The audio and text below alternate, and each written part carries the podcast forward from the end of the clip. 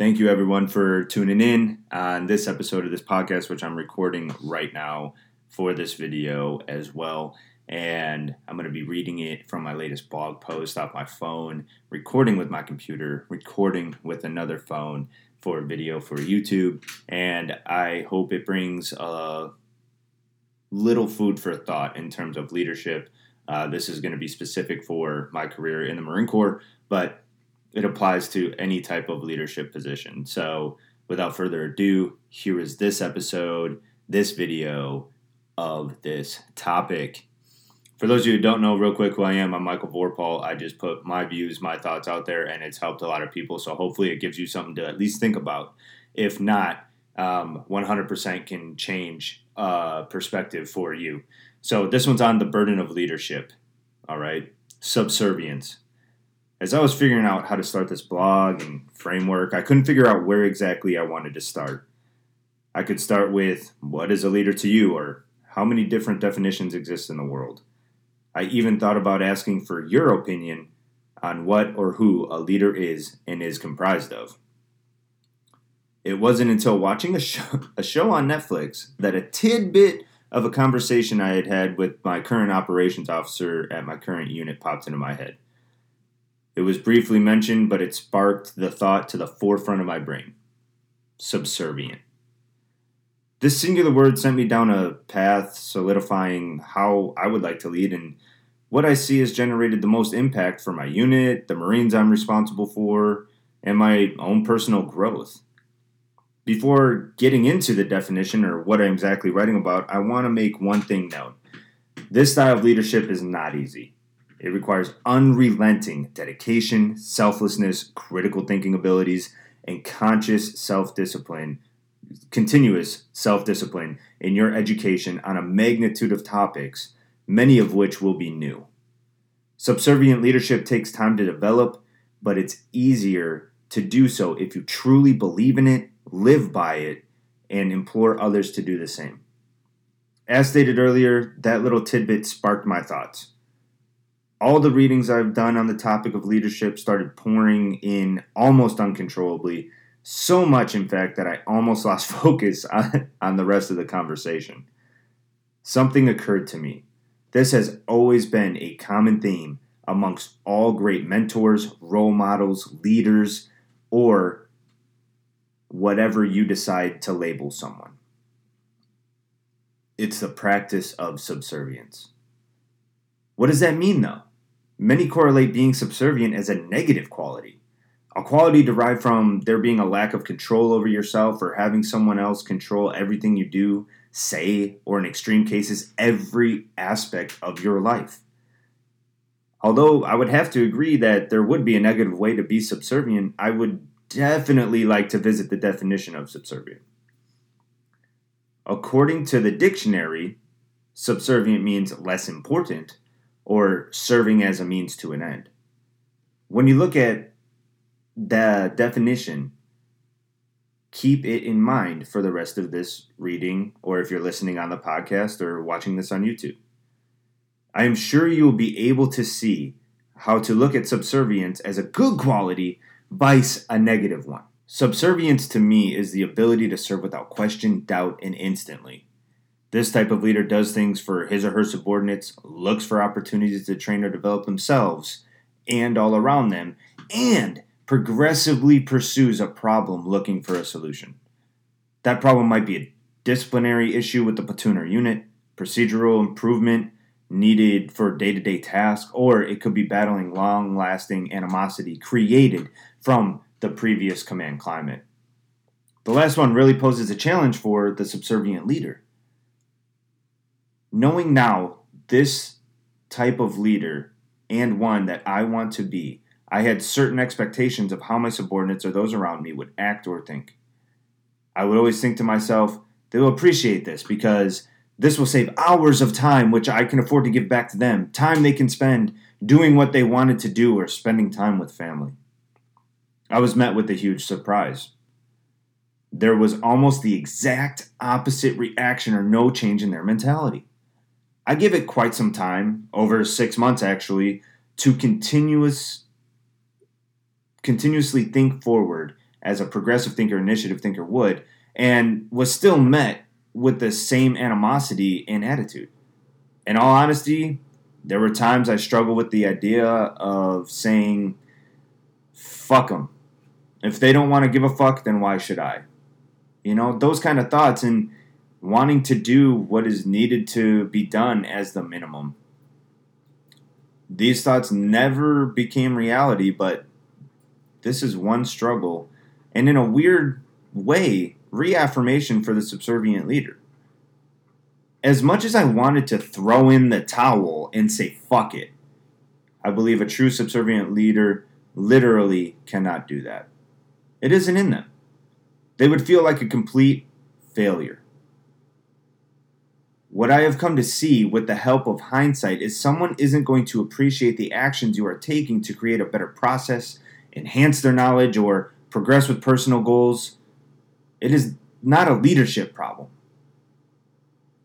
You can be doing everything in your power to make sure that they are ensuring, that you are ensuring they understand you are there for them in every way possible, which is another aspect of what I believe is an action of a subservient leader. You are there for anything. Literally anything. Anything from personal problems, ensuring someone is there for the birth of their child, or to continuously guide, mold, and mentor. You do all these things without the expectation of reward, but gain satisfaction knowing you are doing the right things even when it may seem unappreciated. Anyone who has ever served in the armed forces knows that this is how things are and should be. There have been many times where I would be reminiscing of the old days or bitching about the younger generation of service members in the ranks.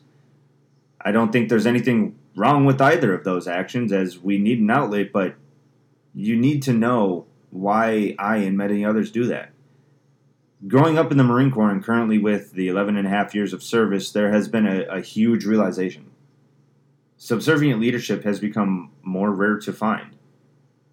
I think it stems off of having a different expectation or reaction from who you are leading.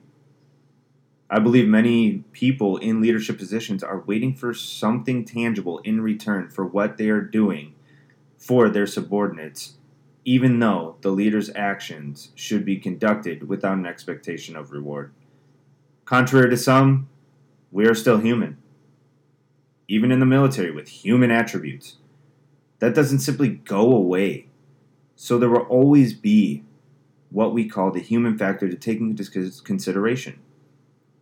With that being said, we as leaders do have expectations just like everyone else.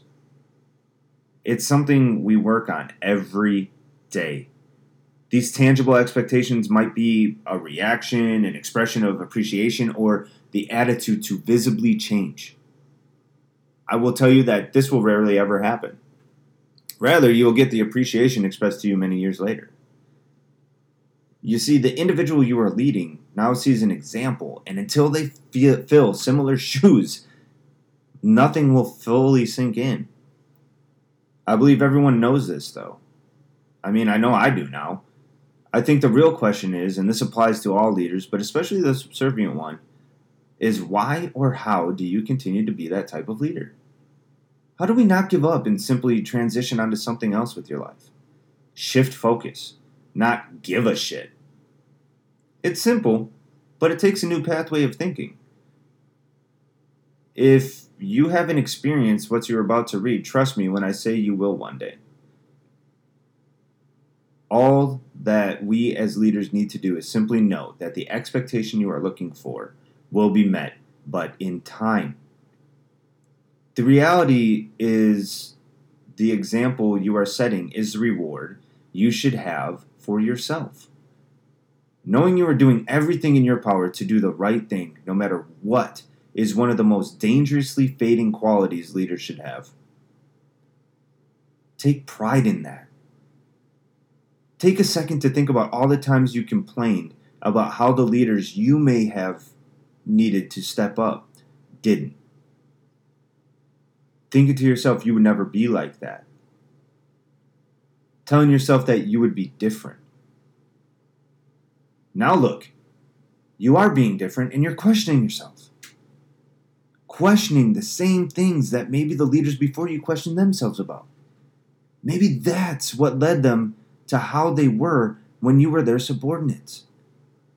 Maybe they took the easier way and simply did the bare minimum simply because they didn't see the value of the long term. This is a crucial mistake. Do not make the same one. You will continue to gain satisfaction in knowing you have what it takes to truly make a difference, unlike many others. We simply aren't going to get the immediate satisfaction we are looking for, even if part of a world that expects instant results. I remember when I was the platoon sergeant of a transportation support detachment for the Marine Expeditionary Unit I was to deploy with there were many leadership challenges with this platoon, and I developed so much with these experiences.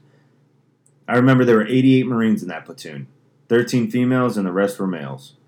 To top it all off, it was a platoon mixed of two different military occupational specialties, or MOS, because we love acronyms. They were landing support and motor transportation.